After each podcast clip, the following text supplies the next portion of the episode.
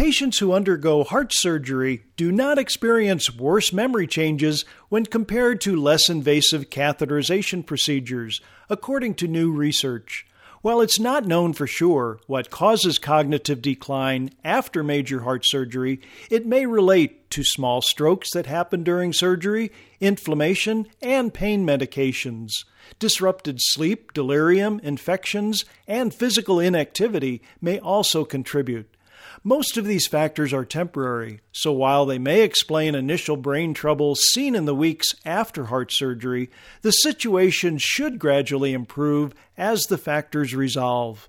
Average memory change after surgery is expected to be subtle, with minimal impact on independence and daily function. People who need heart surgery should not avoid the operation because they worry about long term brain health. For Health Grabber, I'm Dr. Jim Dwyer.